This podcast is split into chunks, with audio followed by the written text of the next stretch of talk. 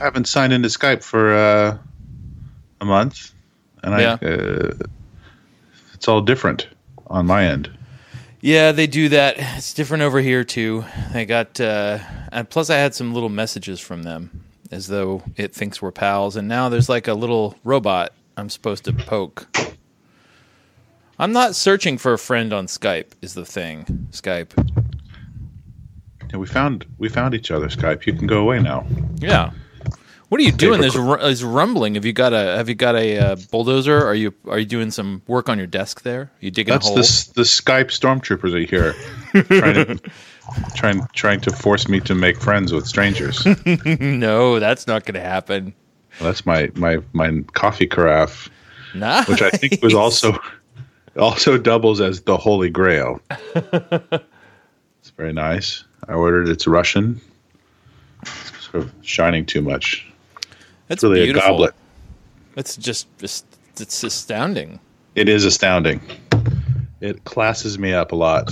Yeah. Because then I I wanted a carafe, uh, like a, th- thermos carafe Yeah. for my um, coffee, so it doesn't just sit and and cook for hours. Right. Had trouble finding one for less than two hundred dollars. Yeah, that's how much I paid for my coffee maker that has a thermos carafe. For that exact reason, I was willing to shell that out so my coffee wouldn't burn. I sort of sort of don't regret it. It's a glass lined one because the No. what was available are are the the metal ones, Yeah. which uh, have a metallic taste. I haven't noticed the metallic taste, although I will say that the inside is impossible to clean. Yeah. I can see in there that it's all coffee-ish, and no matter what I throw in there, it will not get the coffee stain out. So, what are you gonna Vinegar? do? Yep, tried vinegar. Tried uh, Baking soda and vinegar. barkeeper's friend. Yeah, made a little coffee volcano. Yeah. Barkeeper's friend takes care of most everything. Yeah, I was surprised it wouldn't work. Barkeeper's friend is uh, wonderful. Magical. It's wonderful Yeah, stuff. magical. Yeah. because I keep my I have a I have a pot rack now above my uh, stove, and Yeah. so my pots and pans are display items as well Yeah. as you know useful tools. And uh, as a result, uh, got to keep them shiny Yeah. I think barkeeper's friend is everybody's friend. Mm-hmm. for sure, for sure. I wouldn't have wouldn't have bought it because it wasn't about me, Right. you know. Yeah. Uh, but uh, lo and behold, we're all barkeepers. We are in a way. Just saying that my I found I finally found a new barber, like a barber I don't want to just go to and not have to go to other barbers. Sure. Tell me about this person. And part of it is because he's like a bartender. His name is Johnny. He's about my age. He likes doo wop and uh, noir uh, fiction and films. Yeah. Okay. And he's right next to a movie theater. Oh, do you have you been pairing uh, film uh, film watching with uh, haircutting? I, I did, and today we'll be pairing uh, Oscars getting a haircut with the Lego Batman movie. Great. It's a good pairing. How good pairing. what, how was uh, how was uh, Oscar's first haircut? Was he nervous about it? Do you Oh, he's had many haircuts. He lo- he likes he likes the hair. He likes attention. Yeah. Yeah, He'll, he'll, sit still. He thinks it's he thinks it's crazy. What's going on? and looks around like, am I getting away with something? no, he has no fear of it. I have uh, I have I have little fear of it. Uh, one should be more afraid of one's barber, though. Uh, I think that's fair. They've got sharp stuff in their hands. Mm-hmm. Uh, you're not paying them that much. You can you could get your ass Benito Cerenoed. I think a certain percentage of what you're paying a barber is is the haircut services, Yeah. and a certain amount of it is protection. you're paying ten bucks for the haircut, five bucks he doesn't cut your throat. Yeah, that's that's it's well. Well, is the tip the protection fee? But then again, that shouldn't that tips shouldn't on top. Yeah, tips on top. Yeah, the tip is thanks for not cutting me. Thanks for not stabbing me in the side of the head with long sharp scissors. I've outwitted you once again, my friend. Here's five dollars. Yep. So uh, my obsession, I'm I'm having I'm having doubts lately about long, long and passionately held, confident opinions. Like maybe I'm wrong about everything. It, I thought I, I thought that middle age would mean certain things would be settled in my mind, Oh no. but it's the opposite. Yeah. What was it that gave you that thought? I I don't know, just this uh, foolish confidence that because I want things to be simpler, or I convince myself I want things to be simpler, uh, that they will become simpler, and uh, and they do not. Um, instead, nuance keeps creeping up and uh, and ruining things. Um, but in this case, the thing that I'm that I have always been very confident about um, is that the the dangling modifier is not acceptable in a published book.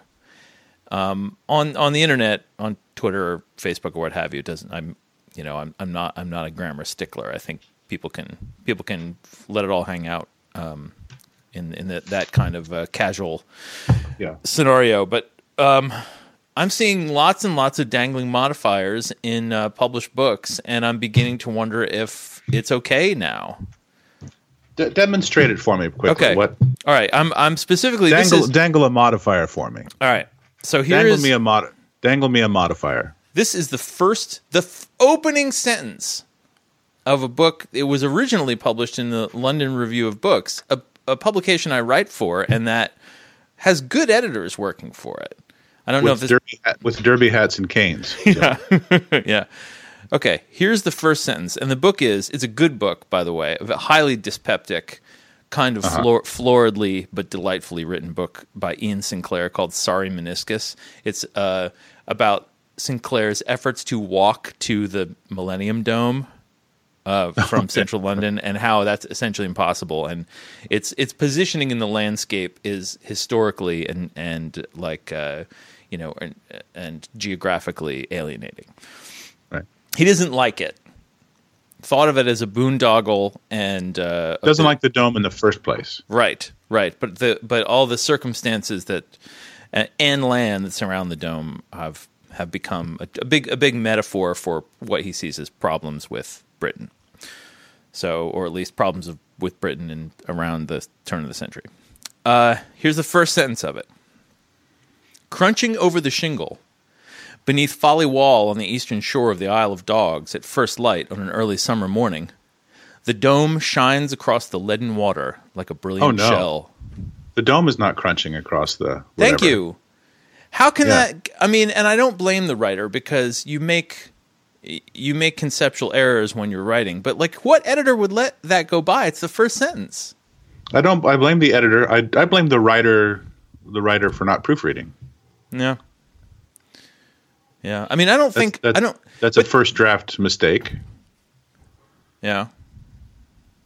That's a shame. Here's something I did though that still, when I look back and think, what in my career embarrasses me the most? So I, I'm doing an interview with my friend Adelina for I think it's for Electric Lit about the new book coming out, and she asked me a question. I haven't answered it yet. It's in my email inbox, but it's is there anything that you regret publishing?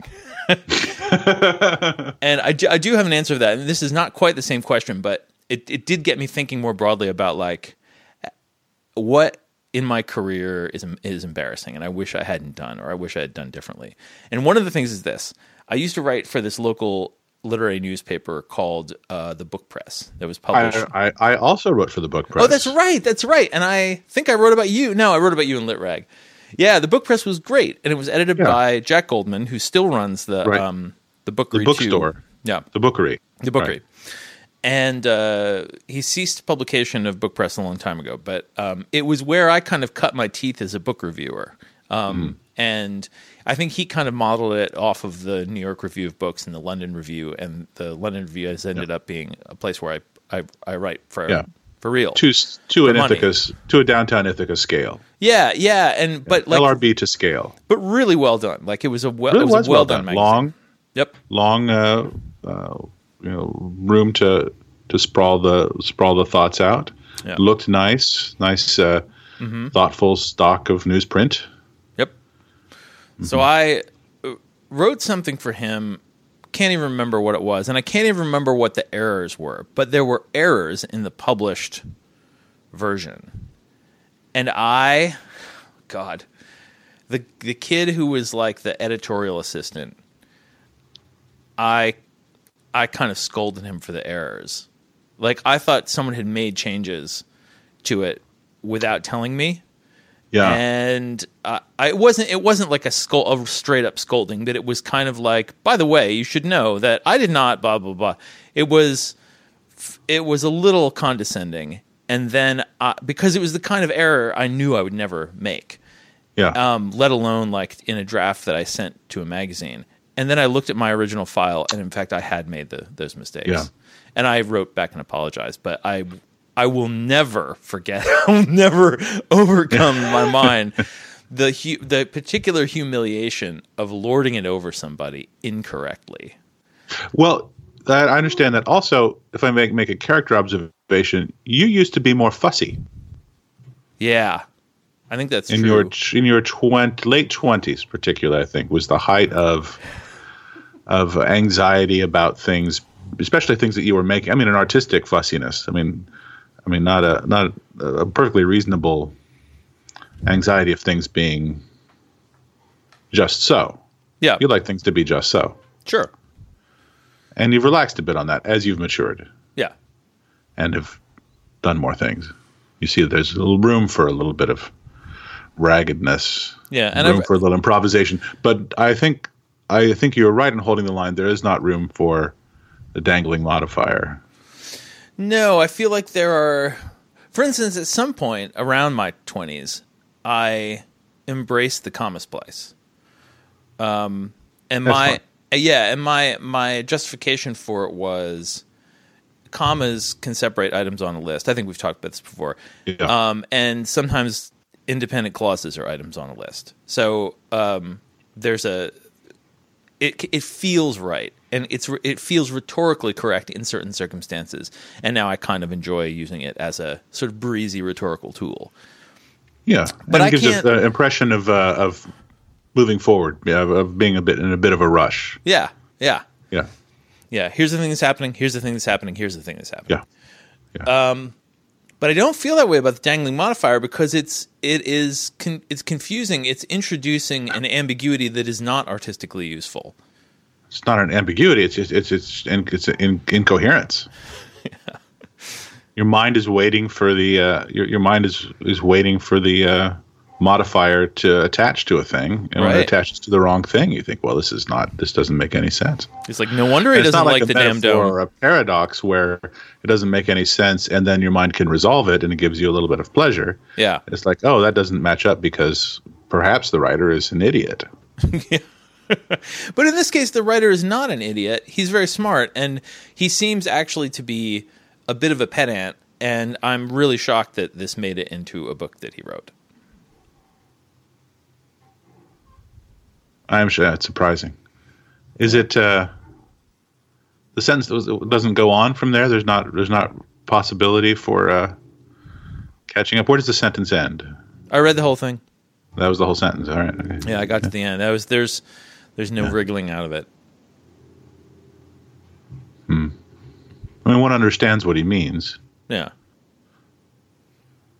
but well, maybe maybe we should separate from the British. maybe it's time for us to form our own nation. Ed, that's radical. I know. Well, I want to get this podcast shut down. Luckily, no one's listening. but I think we could do it. I think if we banded together and get the right squad, we can. Uh, you know, on second on second thought, I just sort of saw the future. Yeah. Maybe we should. Maybe we should just stay British. yeah, maybe we should. I think maybe we should have. Oh, imagine an era where you could get exercised over a, a a dumb public works project and write a whole book about it. Yeah. Well, I've never seen the Millennium Dome. I haven't been to London since 1991. I I assume have- it's changed considerably. I've seen it from a distance, um, the dome. I don't know how much London will have changed. I've only been there a few times and didn't see enough of it each time to um, to get a sense for how it had changed. But I love it. Yeah. I want to go back. I'd love to go. That was the first the first time I ever used an ATM was in London. really? Yeah, that's my my my only real memory of it. So you your first use of an ATM, you were withdrawing money from an American bank in a foreign country. Yeah, I had a bank card, but I never used it. Is that possible? I don't think that's possible. No, it's I must possible. have used one before. Maybe I was merely maybe I was just surprised that That it worked. that my card worked there. Yeah. I remember Heathrow being confusing, Yeah. and I remember uh, uh, the city uh, being very large. Um, and I remember the, like the feeling that I still have when I go to like New York is, uh, God damn, I just want to stay here. Can't I just stay? Yeah. Do I have to move on from here? Can I just go into one of these buildings and live in it and and have this? Can't this be my life now? Why do I? Why do I? Sometimes I have the fantasy that like uh, everything shuts down when I'm someplace else, right? Yeah. And there's no way I like I'm prevented from going back to my normal life, and so I just have to become, uh, you know, wherever I'm living. It's the, the fantasy of the clean slate. It's I, it's beautiful. Yeah, but I'm not trying to get rid- away from anything. I just want that. I want all the richness of my income and complexities of my normal life. Just want them to be In London.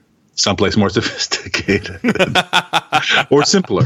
You know? But but Ed, don't you realize you you bring your own sophist- unsophistication with you in your uh, I do. I do. I tend to bring a place down. in your psychic bindle? Yeah. No, I bring I bring a place down. I always get places a little too late. I'm part of what's wrong. Like I'm part of what's wrong with Portland. I was part of what was wrong with Seattle. I was part of what was wrong with New Orleans. Always a little too late. I mean, I'm surprised that I didn't end up going to Prague in 1997 because that would have been too late. yeah. It's it seems perfect in retrospect. Yeah. yeah I'm, sur- I'm not surprised that it was my plan in that year. Yeah. That's okay. That, our whole generation is too late, John. Yeah, sure. We're all too late. Well, we're we're That, not those few, those few of us in our generation. we're not too late to to help uh, help start the new um, the new grub and bark economy uh, once the nuclear war with Yeah. North Korea has happened. The roasted grasshopper economy. Yeah. Yeah. Well, I think about it over here on the West Coast because, uh, I mean, if those rockets can just barely reach something, maybe, uh, maybe it might drift over to Rose City Park. Yeah. You say that almost wistfully. Perhaps. Perhaps Well, one someday. more. One longs for a solution, even if it's a bad solution, right? yeah.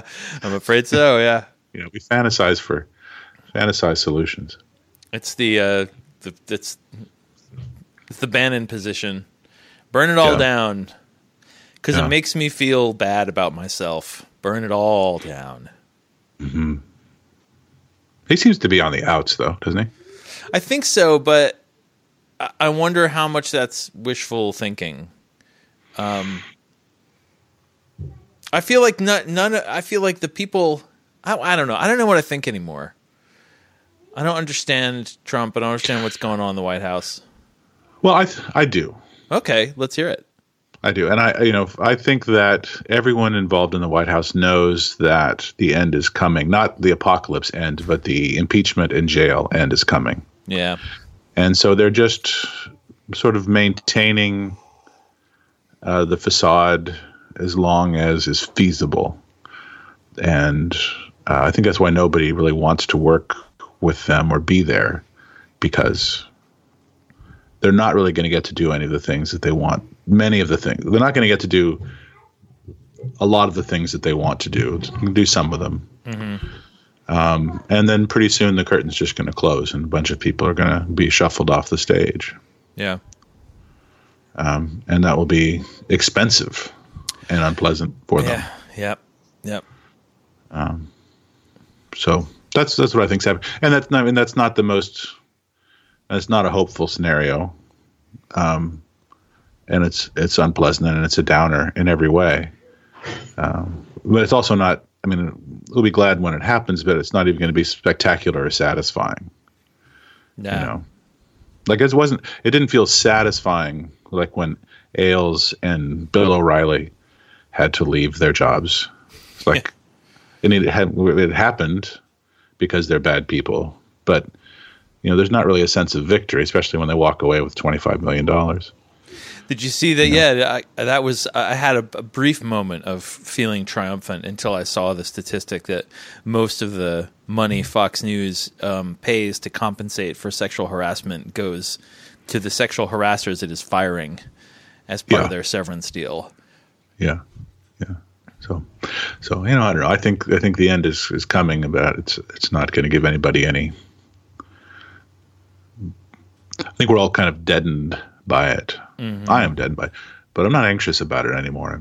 I, I still think millions of people will die as a result of it, but I don't think there's much to be done. Yeah, I'm I'm beginning to feel the same way. Um, I feel less less delighted by uh, strikes against the administration and um, less, uh, um, but also less miserable about the the grind. Yeah, yeah. I feel good about 2018. I think we'll take back the House or the Senate or something, and you know, a gradual a gradual restoration towards something else. But it won't it won't be the same. Nothing's going to be the same. Nah, ah, nothing's ever the same. But nothing was going to be the same. Yeah. You know, No, what's up with you? What have you been doing the last few weeks? I see a lot of guitars. I oh, behind me, yeah, I, I have some- see. I see uh, four guitars and a bass. yeah. but three tuners. Why do you need more than one tuner? Oh, I bought a bunch. They're like they're, they're ten dollars a piece. These Snark tuners, which are just great. This they didn't Yeah. exist in my my early my early rock and roll days. And yeah, yeah, exactly. Um, just one. they're you so- can move it. You can clip it. You take it from one, take it to the other one. Yeah. They're so so affordable and so accurate. And uh, so when the Story Mountain Band was uh, was active, um, everyone was uh, there was always like between songs, "Can I borrow your tuner? Would you give me your tuner?" Hand Oh, me your tuner. So I just bought five tuners and I put them in a basket in the middle of the room. And Tuner just- basket. Yeah, everyone just grabbed their own damn tuner, and now I have all those tuners. Um, Mm-hmm. But it's it's kind of it's kind of useful because you know I don't have to don't have to switch. And I've I've been trying I've been trying to dedicate. I've been lame about this. I haven't actually done it much, but I want to have dedicated myself to alternate tunings, to have the different guitars tuned to alternate tunings, and then um, get different musical ideas. But the fact is, at the moment, I am uh, I'm not feeling very musical. Feeling kind of kind of literary, which is good. But it's um, good. That's good. That seems appropriate. Yeah, but it'll it'll come back. the The music stuff comes in waves. Yeah. Um, I'm just delighted that the literary stuff is has been such a mainstay, and that I sort of still feel like a writer. New new work is happening. Yeah, um, I've been writing a lot of book reviews and doing some story commissions, um, and I wrote a draft of a short story for my own amusement, uh, a full length short story for the first time in like a year. Um, and I got to revise it, but I'm happy about that. Oh, good. and uh, I, got, I went back to Let Me Think, the sto- short story collection. I ripped some stuff out, putting some new stuff in. I wrote a, wrote a half dozen uh, flash pieces. Oh, this this this reminds me. I've been doing a f- flash fiction. By the way, I don't like that. I feel I, I- term? yeah, f- forgive me No, if we've terrible. if we've had this It's a- conversation before. We haven't, but it's an it's an '80s relic as a term. Uh, I don't like it. No, it's like brunch. Yeah, but It's a relic of that same era. but then every time I try to say, sometimes I say short shorts, but then of course I think of a you know clothing. We wear short shorts. Exactly. Oh, which I'm, ha- and I'm ha- Johnny's got short shorts. I'm happy to think about that, but Yeah. that's not what I mean.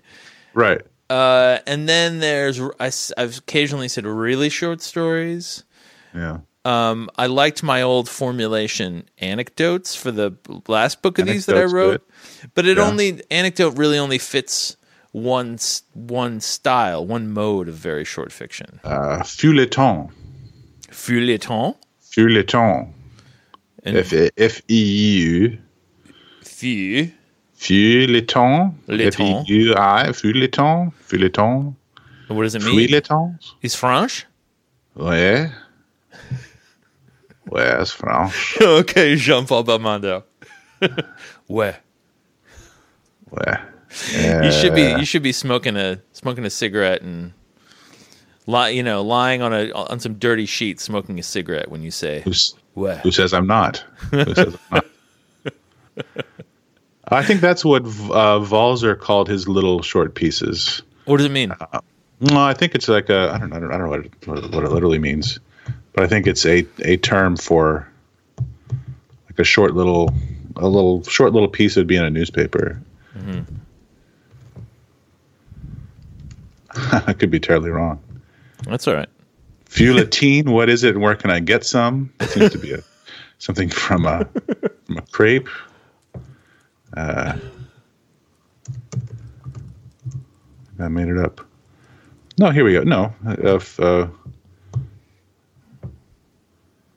uh, f- f- f- uh, feuillet, feuilleton, leaf of a book, according to the Wikipedia. Originally, a kind of supplement attached to the political portion of French newspapers, consisting chiefly of non political news and gossip, literature and art criticism, a chronicle of the latest fashions, epigrams, charades, and other literary trifles. Uh, the talk of the town Yeah. talk of the town sort of thing. English newspapers, the feuilleton came to refer to an installment of a serial story printed in one part of a newspaper. Uh, in contemporary French, it's taken on the meaning of soap opera. but So- like a like a little a little a little piece, Yeah. a little something, uh, a little miscellaneous something. Yeah. Uh, yeah. So,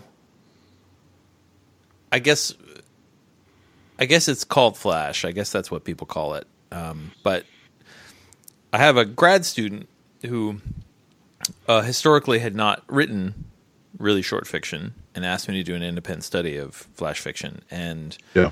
it's been a great semester. She has written great stuff. Um, and uh, but we each of us suggested three books that we would read over the course of the semester, and we've been alternating in our choices. Um, and a couple. are? Uh, well, I suggested. Uh, what did I suggest? Uh, J- uh, Joy Williams, uh, Ninety Nine Stories of God. Which is so fantastic. Yeah, it's really good. It's so her voice. She's just so so, she's so dour, delightfully dour. Yeah. And I, su- I think maybe I suggested Lydia Davis's "Can't and Won't," uh, and there was she and the, my student Shakarian suggested um, Amy Hempel, sure. Lucy Corin, and Desiree Cooper. Um, and those latter two books I wanted to recommend. Um, I mean, I can I would also recommend Amy Hempel, but I'm sure you and anyone who's listening to this has probably read her already.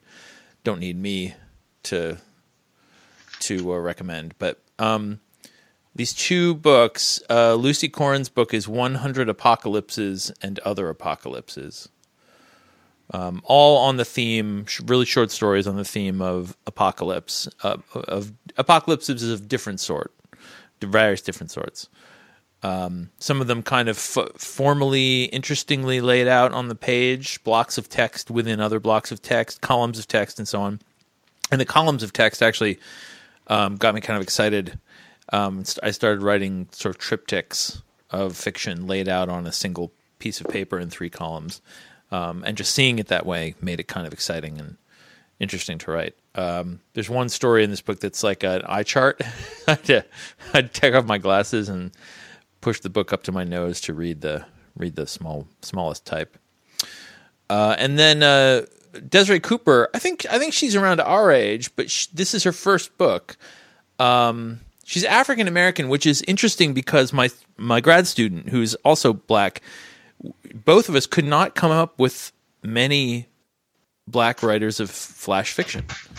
There seem to be very few for reasons that are unclear to me. But this book, um, Know the Mother, is really quite good and uh, recommend it. Well, so I'll put, put links to these. Cane, you can read Cane by Jean Toomer as a kind Oh, of a yeah. collection of flash fiction and uh, odd literary oddments. Yeah. I read that book in college. I'd forgotten about it. Oh, I love that book. It's weird. Yeah, it is really strange. Mixture of prose and poetry. You know. Mm-hmm. Um, I don't know. Um, does Percival Everett have something along those lines? He was I don't. working in weird, weird little things. I haven't read all of his stuff, and he may well have some very short fiction. I don't know if he has a book that is straight up all very short pieces, though. Um, but he's that guy's tried everything. You just, you just a look of consternation just crossed your face. Did you have a thought? was, I was agreeing. Uh, Yeah. I was also gonna, I was agreeing, and then I was going to make a joke and decided not to make a joke. What's going on in your house? You're looking. Oh, I'm I'm looking at the bookshelf. I'm looking at my bookshelf. Oh, all right, all right. Which is I'm not used to being able to do. You look like a, a cat following an insect around the room with its gaze. Trying to catch a grasshopper to roast. yeah. So uh, that, that's So any, anyway, reading these books. reading these books with my student and reading her stories, which have been terrific, uh, have have rekindled my interest in this manuscript. So I keep, I'm still poking Uh-huh. around with it. After my after my novel comes out and I get back from the tour, I want to send it send it to my editor. And uh, what else is going on? Oh, uh, our listeners might enjoy seeing this crazy video I was part of. Um, a couple of weekends ago, I I had been asked to participate in a promotional video for Ithaca's annual Spring Writes Literary Festival. Not a title I like one bit. Um, Writes is spelled W R. Why not Rites of Spring? At least. Oh, oh, rights. I don't. I don't know. Rights. I don't know. I, don't- I don't like a pun title. Um, don't like a pun title. Don't like a title that refers to. Is okay. Just a little. Just a little aside. Literary pet peeve: books that title themselves so that they echo titles of other more famous books. Oh, there's there's exceptions. Uh, All Quiet on the Orient Express, or is Yeah, that the name of it? yeah. Oh, it's called All Quiet on the Orient Express. Um, Geoff in Venice, I don't know Geoff in Venice. the Geoff Dyer book. Geoff was it Geoff in Venice, Death in Varanasi? Yeah, I haven't read it, but it's pretty oh, it's funny. great. Uh, hold on, I gotta let me let me I'll link to that. Yeah. I, I think it's it's it's it's risky, but it's got to be very good. Well, my friend John Beer's, uh, two book a book of poems called uh, "The Wasteland" and other poems. Yeah. Just just entirely no, without, without even making a pun of it, just taking the title. For years, I did not read the Nathan Englander story. What we talk about when we talk about Anne Frank, because I thought the title was the one of the worst titles I'd ever heard. But it turns out, of course, it's an excellent story. And uh, more recently, oh, there's a Francine Prose book called uh, "Lady with Laptop," which Yeah, Lady Is- the Lapdog. Yeah, which I which I think is the is the worst of the genre, just because it also dates itself by mentioning by thinking that la- that laptop is a sort of clever thing to put in a title. Yeah, it's a cutting edge cutting edge technology. Yeah. the laptop computer. exactly, exactly. um, so uh, anyway, where was I going with this? Oh yeah, so spring writes, um, and I am my first the first reading on my upcoming book tour May fifth uh, at Buffalo Street Books is part of the is part of spring writes. It's actually a really fun local festival that's getting a little bigger every year. So, um, and some friends of mine run it, and it's and I like it. Um, despite not liking the name. I've, I've I've registered my distaste for the name. They send out these, you know, how could we improve the festival uh, emails every year, and every year Yeah, that's my name. that's my only note. Yeah, we have should- to give them a list. You should you need to supply them with a list of alternate names. I should. so anyway, uh, uh, my friend Jen, who uh, who's co co running the thing, she and her husband wrote this screenplay for a promotional video, and they got some friends to direct it and film it. And the plot of the video it seems to take place at a 1920s garden party. But basically, she approached me and said, "Would you be willing to do a video in which you and other writers are walking around in seven foot clear hamster balls, Of course. reading silently?" And It only, only if you get to keep the hamster ball, I would think, though. turns out no, can't. No. but uh uh so of course I said yes. And then late late in the game I got a you know an update email that said, "Oh, by the way, be sure to dress um like you're going to a 1920s garden party." Which I happen to have I decided that uh I was going to try to look as much like Eric Satie as possible. So that meant a purple velvet jacket. I happen to have such a thing, and uh, a kind of Homburgy looking hat, and uh, with my uh, my collar turned up, a loo- loose necktie. I should have had a vest, but I, do, I don't own a vest. Um, and glasses, and then uh, I went over to Rian's house to borrow some Gertrude Stein to read because other people said they were going to read like um, you know what's what's it called? Uh, the the garden party book the famous book the with the uh, with the guy narrating about the guy. The Bible, no it's like the the Holy Bible, the world's most famous novel. What the hell is it called? The Great Gatsby. the Great Gatsby so and I, I was, was, thinking like you're thinking of the Wild Party, that that weird book length poem, the Wild Party. You know the Wild Party? yeah I do know the Wild Party Yeah, yeah, let's look, I'll link to that hold on good weird book. Um, I forgot all about that. There's a lot of things. Look, it looks like there's a lot of things called the Wild Party. Yeah, I can't remember who wrote it. My version, mine, wherever it is, is illustrated by Edward Gorey, which I like. No, it's illustrated by. There is one by illustrated by Gore. There's also the one we have is illustrated by is. Don Marquis, uh, Yeah, who, Art- who wrote the Archie and Mehitabel. Art Art Spiegelman did one. Oh, good. Uh-huh. Yeah. So anyway, uh, uh, but I wanted to be reading some Gertrude Stein. They were they were saying people should be reading stuff like The Great Gatsby. So I stopped at Rian's, but all the all her books are in chaos, so she couldn't find Gertrude Stein. But she's like, "Why don't you try this?" And it was a old paperback um, called Suicide. It's a book of sociology about suicide, and it's just the word suicide in giant letters on the cover. And so I brought that one and uh, ended up. You, you can see me in this video walking around in a hamster ball reading Suicide. Yeah. Um, and I'm inordinately proud of this fact. yeah, that's so, very good. I want to see that. Yeah, so Yeah. I'll I'll uh, Yeah. I'll uh, send you send you a link to it.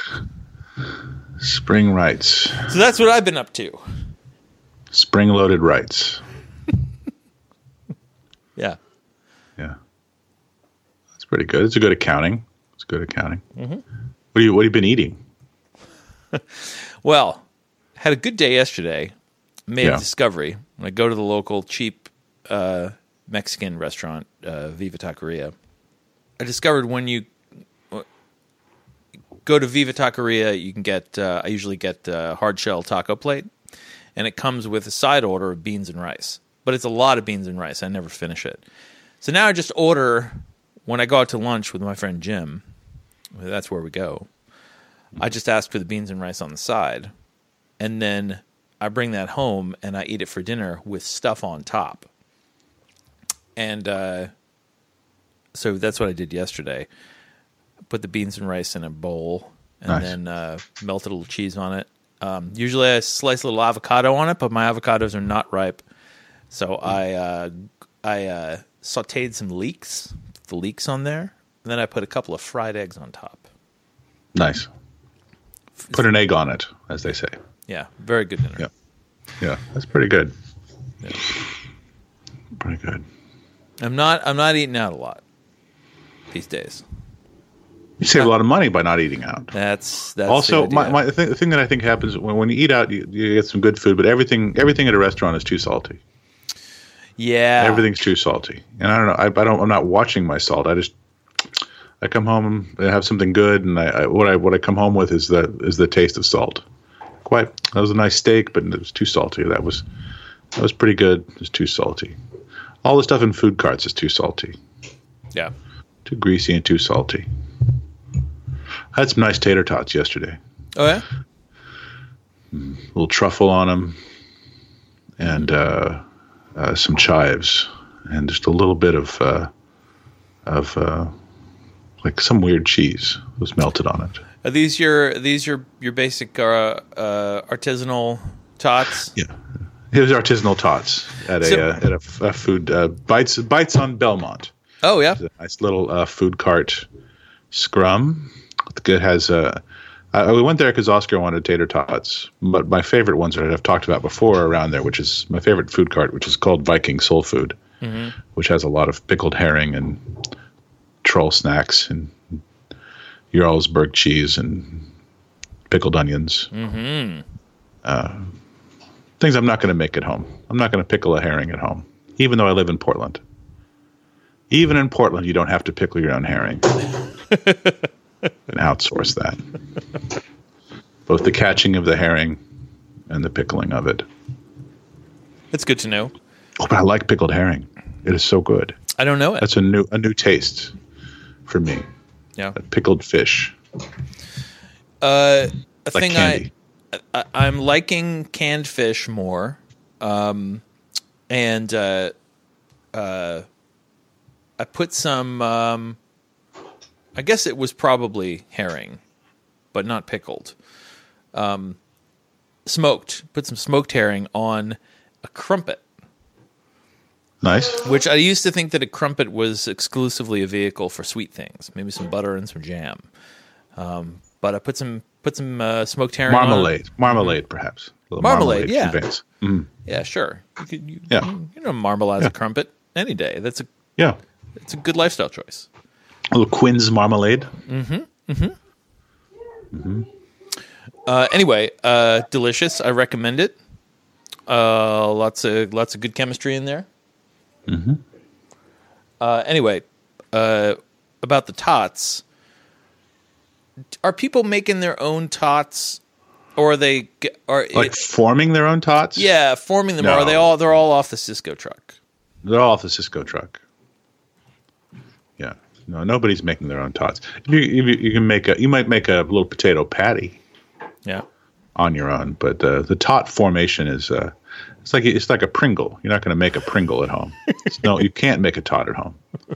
No one has the technology. You need a fact. It takes a factory to make a tot. yeah. The, if only Hillary Clinton had run with that Yeah. slogan. Uh, there's a long list of if onlys. Yeah. Gonna go to I'm gonna go to Missoula, Montana next month. I'm excited about that. Oh, right. Reading it, uh, reading the, from the book at uh, Shakespeare and Company, or Fact and Fiction, or at the Universitat. Going to Shakespeare. I want to have a, a, a tater tot uh, food truck that's called Universitat. I like it. Sounds good. Universitat. Universitat. Turt. Yeah. Which also that means death, I think, in German, doesn't Universal Death is what it means. Turt. Yeah. It's Yeah. the Universal Death food truck. T A T or says Turt. No, T T O T O T O D. Turd. Right. Yeah.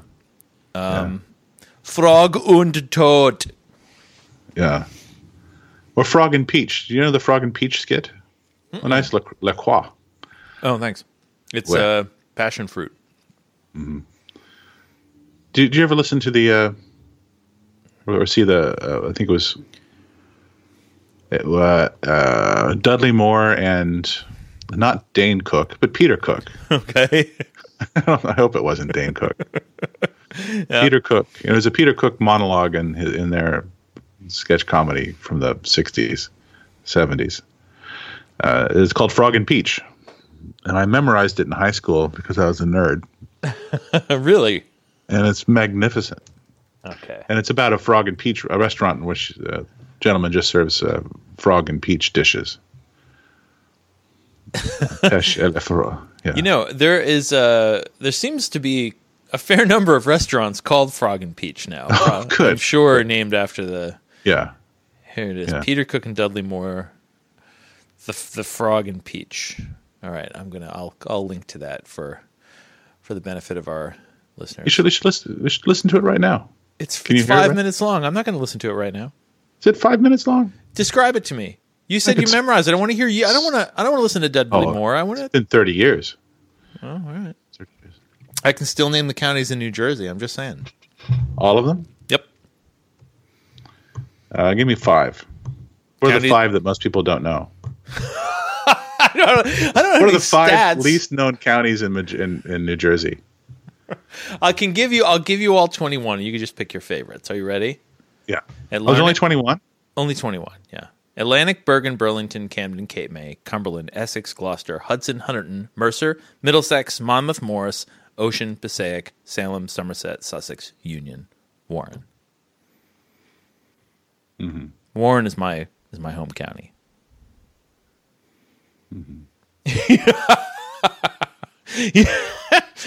you uh, you seem nonplussed by this recitation. Um, I just I feel jealous. We have we have 105 counties, and and uh, I don't I don't think I could rattle them off as easily. No. If you could, I would. I'd. I'd feel sad.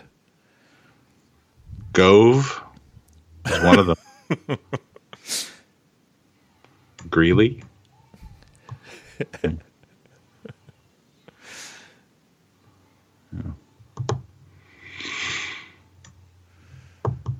Turns out, Uh, I, uh, in res- in response to my feat of uh, reciting the counties of New Jersey in rapid succession, Stephanie tried to do the same with uh, Connecticut. But turns out there's only like eight counties in Connecticut, which seems odd to me.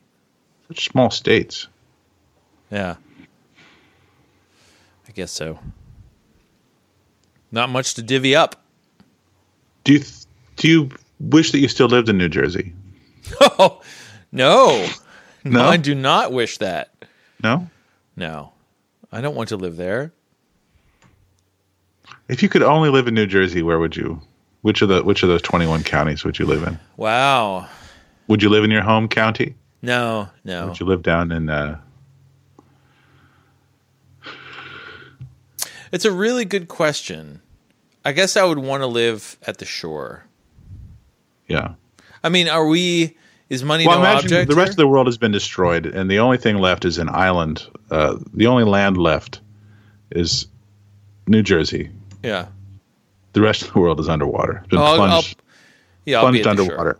No, I'll without be enough time. Without enough time for people in New Jersey to have gotten out um, because of their death wish. Um, Oh, so the same old for- people are still living there.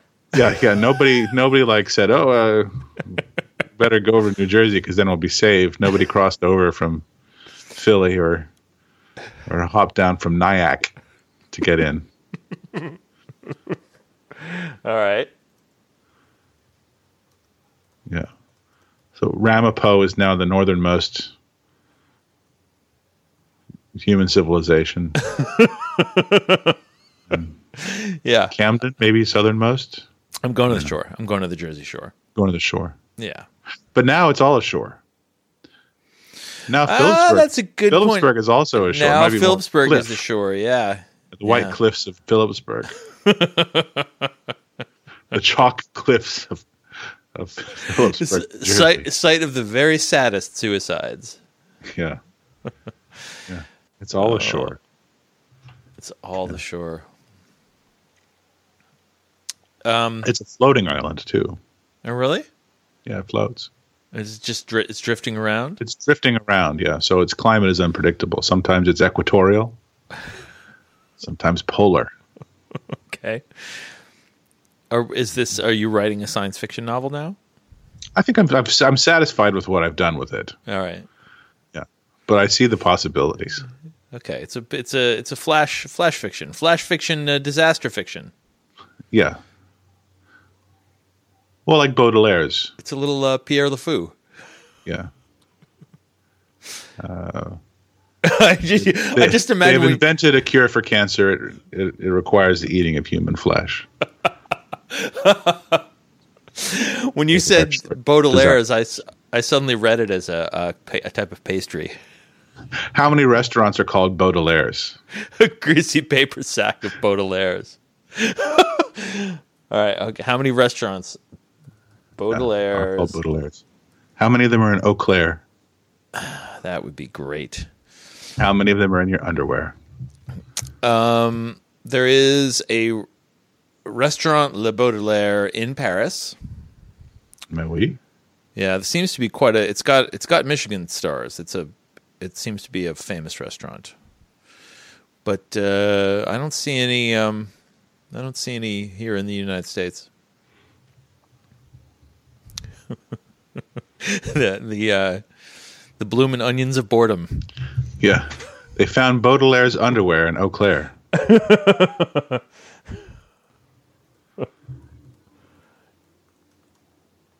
I'm writing that down.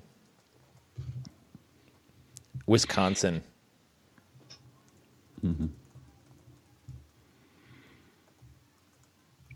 So it's lunchtime there. Have you had lunch? Not yet. No, I had. what are Uh, you gonna What are you gonna fix? A rice and bean surprise? no, maybe I'll uh, fry up some greens. Maybe got some Yeah. greens. I got some mushrooms uh, in the fridge. Got some shrimp. Make my, make myself a little. I'm I'm alone today, so Some frozen shrimp? Frusian shrimp? yeah, they're frozen. They're frozen. I'll thaw them. What happened to Frusen Glädjé? Remember Frusen Glädjé? I was watching the uh, TV series The Americans uh, last night, and someone is someone in it was they sourced they either sourced or Yeah. um, or recreated the appearance of the the '80s packaging of Frusen Glädjé. Which was a little white plastic pint, right? Yeah, yeah, and it just had the had like a you know the Helvetica name written on the side. Yeah. Prussian Glaja. Yeah. Prussian Glaja, Farfurt Nugan. Mm-hmm. Sega Genesis. yeah. Yeah. Uh, how is the new? No, no, no, how, is the new leftovers started? Yeah, it to- started the other yeah. night. Yeah. Did you watch the uh, beginning of it? Yep, sure did. it? It's it's uh, it's a mind fuck. It's great. Um, I just find that show's particular version of uh of of magic realism to be in such extraordinarily good taste. Um, I just love they leave out just enough to make things seem enigmatic and not confusing. Um, so really looking forward to to the next episode dropping. It's one of those things that's so good I can't believe that friends of mine are affiliated with it. It's it's terrific. You make good friends. I guess so. It's not like your childhood friends are affiliated with it. No, It's people that you've met be- because of because they're good at things. Storytelling. Yeah, you're America's true. storyteller. I want that on my all book covers from now on. America's the, uh, storyteller, J. Robert Lennon. I remember the Barnes and Noble Discover New Writers language for. It wasn't called Farewell Bounder. What was the name of it? Oh, Light of Falling Stars. Light of Falling Stars. Welcome back to storytelling. yeah. How they heralded the publication of your first novel. I feel like that was a blurb for that book. I can't remember who was it a blurb? who said it though. Oh, oof. Oh well.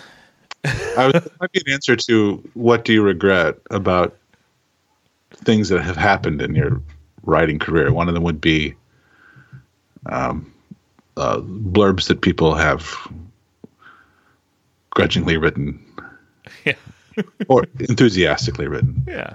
for your work, looked at 15, 20 years later. I I did I I don't I don't I don't mind that because I well I w- I did something embarrassing the other day.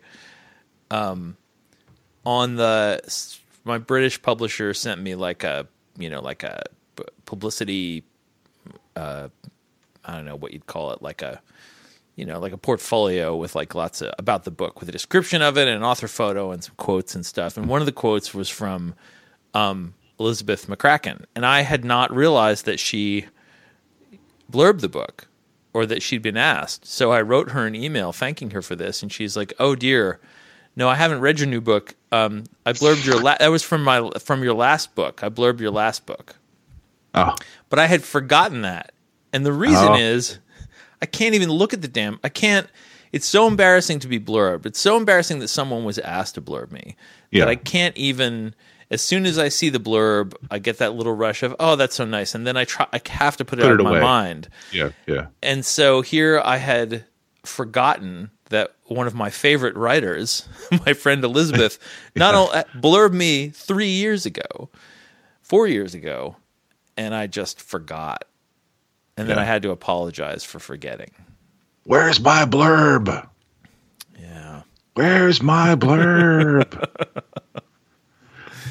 I know we don't talk a lot about our own, work on in these conversations, but I wanted to say I once wrote you last week I was just driving and I was thinking I was thinking about familiar Yeah. novel that you wrote, and uh, uh, realizing that now was it seven years later? I don't know when, it, when that came out. No, it was like Six years ago, four, five last year, It was my last novel. Yeah. There's a, st- Well, not your the last story collection. Then right? Yeah. Uh, I think I'm just just beginning to wrap my head around it. really, Yeah. Just just the uh, just the, the the the weird richness of the of the of the situation and then how it plays out of the uh, just sort of awaking to the suspicion that you're not in your life. Yeah. You don't. You don't need a. You don't need a wacky novel to feel that. suspicion that you're not yeah that you're you're well I was, I was thinking along another line that uh, I think it came to because I was thinking about uh, writing about I've been, I've been writing about satire not satire itself in this sense of this uh, the sort of the uh, contemporary kind of the, the thin line between satire and and and current events the, the current events seem very much like a, a, a well or badly written satire of how things normally are. sure. Right. Satire can't keep pace. Yeah. the Story, you know, imaginative political stuff can't keep pace with what's actually happening.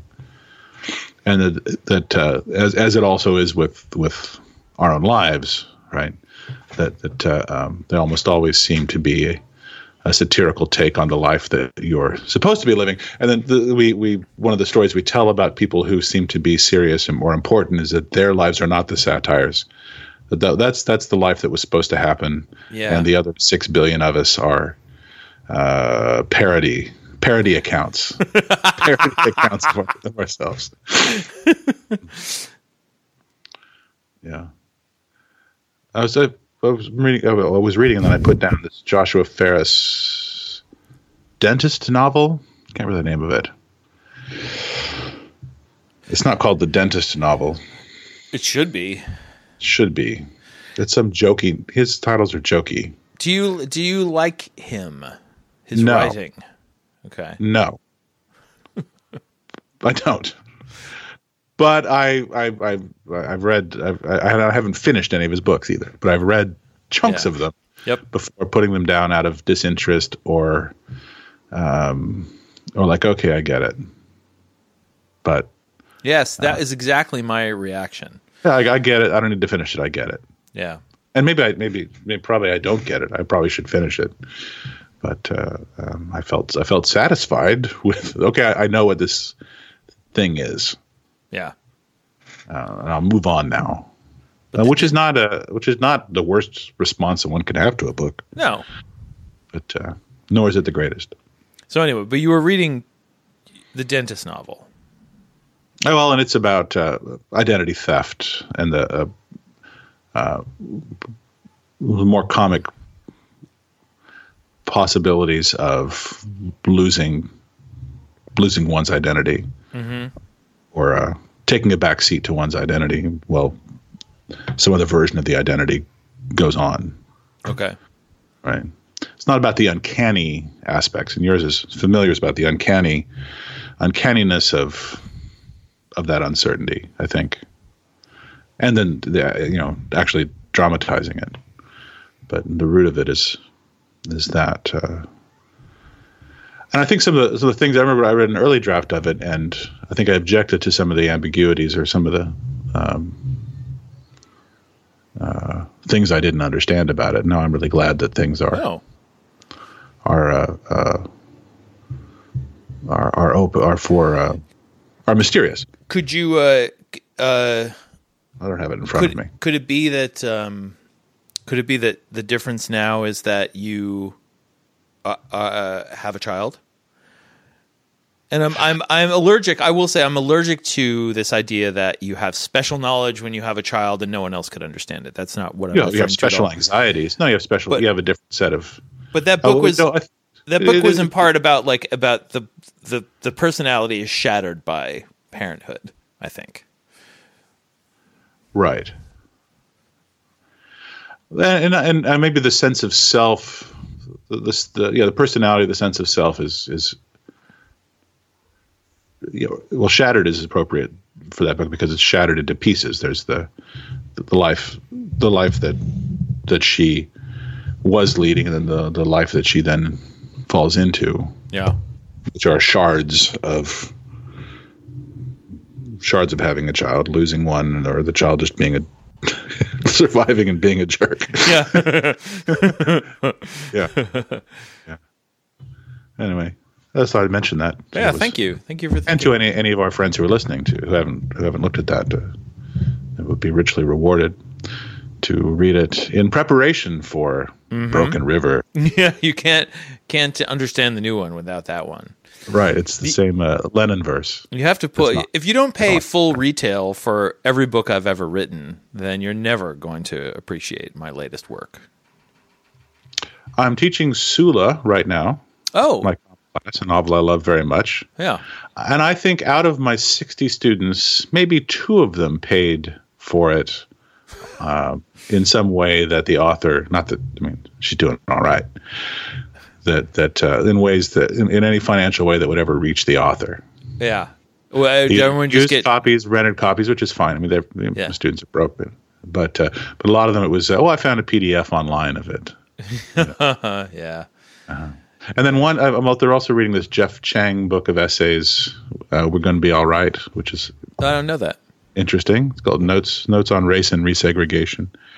It's a good good writer. It's smart stuff. Um, and again, and it's a new book. Like it's a you know came out earlier this year Yeah. or last year, and most of them found uh, uh, have found uh, their excuse for not reading it sometimes is well I found the PDF and then they shut it down and I found it someplace else and then they shut that down and I forgot to download it in time. That's a very poor excuse for for not reading Oh. a book. Well, these aren't people who've read or are accustomed to reading books by and large. I mean, it's, you know, but uh, that's the default is, oh, well, I'll find it. I'll just type in, we're going to be all right PDF and that Yeah. it's somewhere. And then the lawyers chase it down and Yeah.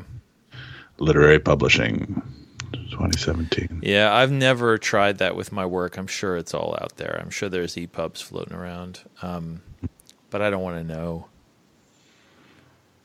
I don't want to know, Ed. What do you want to know, John? We're about, we need to, we need to finish up, but I'll, I'll answer one question for you. Sure. You know, you're asking me a question. You want me to No, answer? do you have a question for me? Do you have a Do- knock knock joke? Oh, do I? No, I don't have a knock knock joke.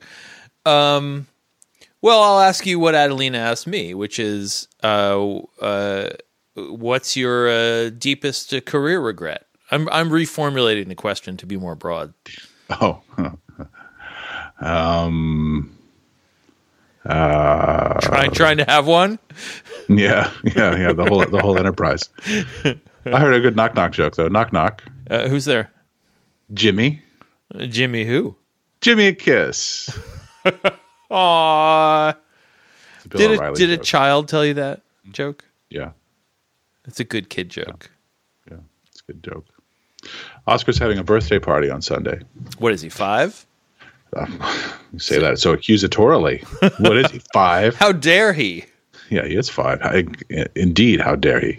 Why don't you go have a five year old? See what I Yeah. care. Yeah. So, is is it? Will the party be themed? Oscar Olympics.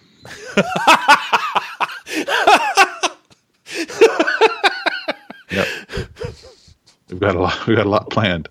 Of course, it's also planning on raining, so it'll be an indoor Oscar Olympics, as everybody knows, is is, is not as much fun as an outdoor Oscar Olympics. No, definitely not. I saw. Uh, I, I was pleased to see Norm uh, running in slow motion around the yard on Instagram. That was good. Yeah, I like this slow motion. I had to get a new phone, and it has a slow motion feature on it, Yeah, nice. so you can What happened? I always feel old like phone? I always feel there's something about slow motion that makes me anticipate tragedy. Like like even Yeah. watch even if slow motion of the dog running across the yard. There's something there's something in my our conditioning for watching slow motion is like is like and that's the step that that's the misstep that you know threw him over the the white cliffs of Phillipsburg to his frothy doom. Uh, yeah, it's always everything. Everything is the Challenger explosion forever. Yeah, right. Yeah, everything in slow motion is slow motion is is the medium for for uh, it's tragedy porn. Yeah, Right. truly. It's the it's about the leading up to the horrible thing. Yeah, but in in the case of your Instagram, that was uh, that was a joyful hound, and there was no no tragedy.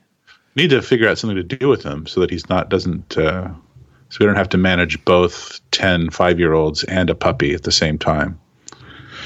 The dog dog will dog will win all the medals. He'll eat all the medals and probably bite one of the children. What when's the is the party this weekend? He's like the he is he's like uh, the Vladimir Putin of the uh, Sochi Olympics. He'll be looking on, thinking, "Yes, I will eat that one."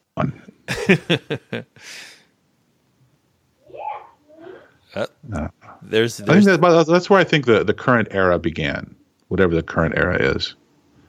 I think the Sochi Olympics marks the beginning of this new weird era. why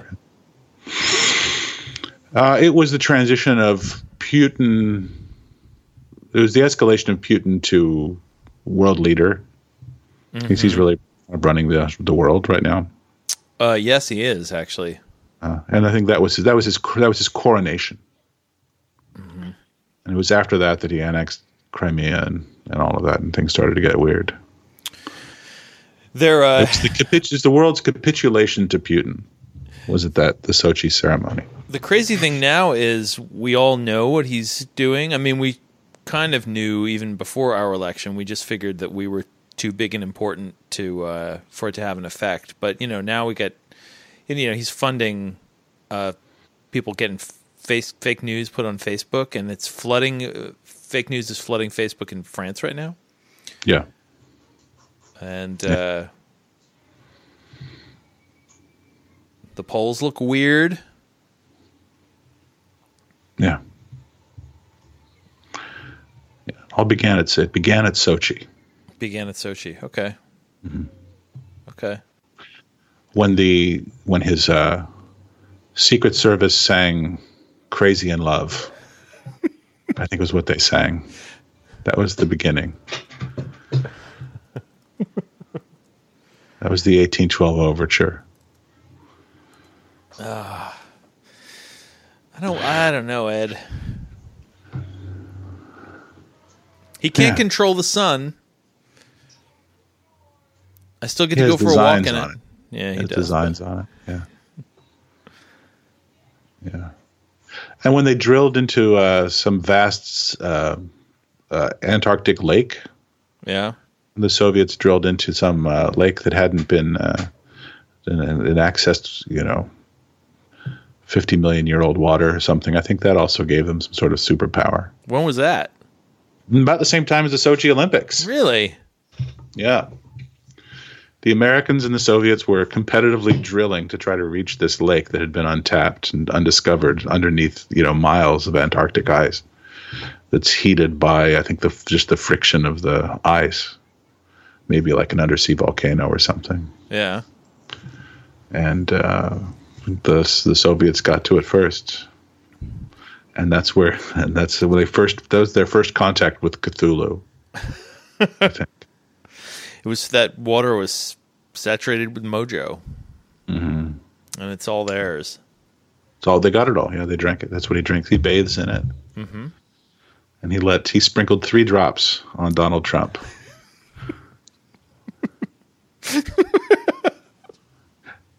Well, he had his gremlin Michael Flynn do it. Who, who gremlin? Uh, see, one of the things that people don't know about um, General Michael Flynn is that he was once a he was once a real man. He was a human, a human man. I mean, it's surprising.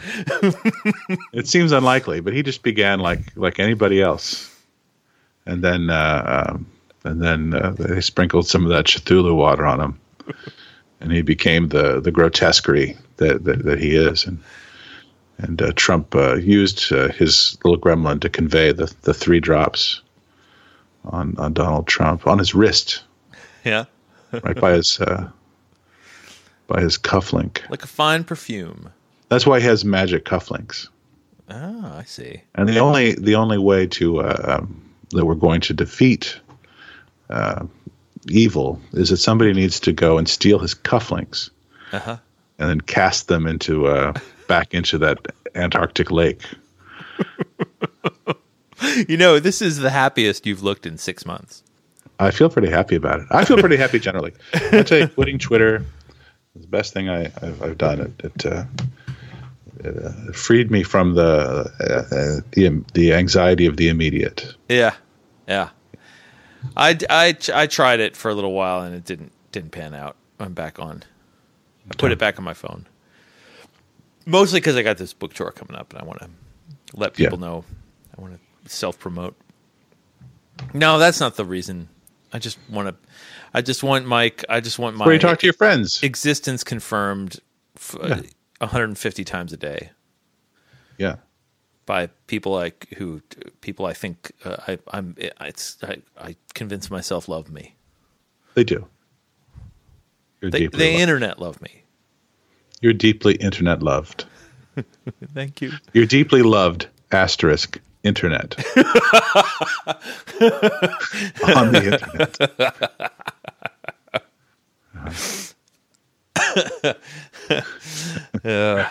I'll take it. All right. I'll take it. Yeah. It's pretty good. All right, Eddie. Have a good uh, Oscar Olympics. Talk to you later, John. Bye. Are you hungry for lunch? Well, then let's have lunch. Do you want some lunch? Well, then we'll give you some lunch. Do you have a hankering for lunch? Well, then come to lunch. Cause it's time lunchbox with Ed and John. That's right, it's time for lunchbox with Ed and John.